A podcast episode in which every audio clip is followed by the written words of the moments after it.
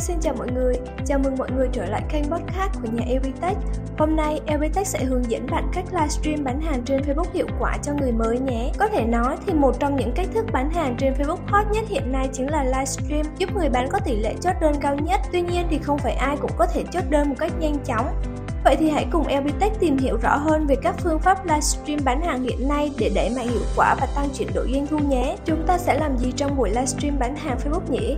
Thực tế thì một buổi livestream bán hàng Facebook hiệu quả phải có kế hoạch rõ ràng. Bạn phải hiểu biết rõ về sản phẩm hay dịch vụ của mình sẽ bán, những sản phẩm chủ lực, ưu điểm và nhược điểm của sản phẩm, đẹp khách hàng muốn hướng đến hay là nội dung mà bạn sẽ nói gì trong suốt các cuộc livestream đó. Quả là không có cái gì hoàn hảo cả. Thế nếu có tình huống xấu trong quá trình livestream diễn ra thì bạn sẽ xử lý như thế nào để vừa lòng khách hàng? Bạn luôn phải cố gắng lường trước được mọi tình huống để không quá bất ngờ khi mọi chuyện xảy ra. Mở đầu cho một livestream livestream bán hàng của bạn không nên xuất hiện một cách đột ngột. Nếu không thì sẽ rất ít người đón xem. Bạn nên chọn một khung giờ vàng để livestream và thông báo khung giờ này trên bài đăng facebook đừng quên ghi rõ lý do tại sao bạn livestream và nhấn mạnh ưu đãi ví dụ giảm ngay 50% cho khách hàng mua quần áo tại livestream thời gian livestream loại sản phẩm và đối tượng sử dụng cũng nên được đề cập nếu muốn gây ấn tượng hơn hãy chọn một khung giờ hoặc ngày cố định để livestream. Ngoài chốt đơn tại livestream, hãy thêm cả link mua từ các sàn thương mại điện tử và lời kêu gọi hành động. Hãy nhắc đến việc liên hệ liên tục trong buổi livestream để người xem ghé vào mua sản phẩm. Thứ hai là xây dựng phần giới thiệu. Nếu phần mở đầu trong trong livestream thuận lợi, bạn sẽ vào bán sản phẩm dễ dàng hơn. Đừng quên để mọi người xem livestream cảm thấy được tôn trọng thì hãy nói xin chào với người xem, pha trò hài hước trong livestream và kêu gọi thả tim, bình luận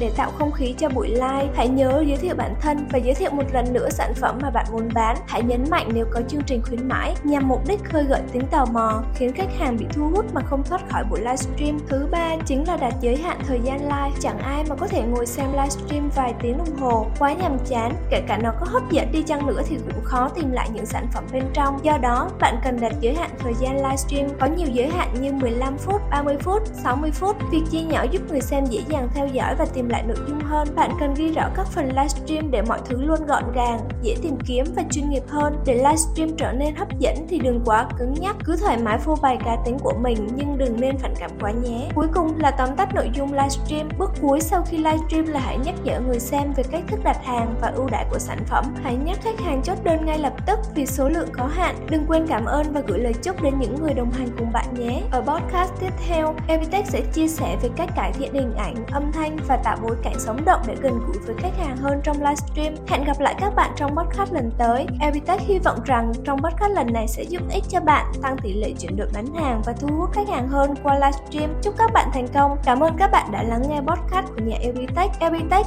mang đến giải pháp thông minh, kết nối thành công cho bạn. that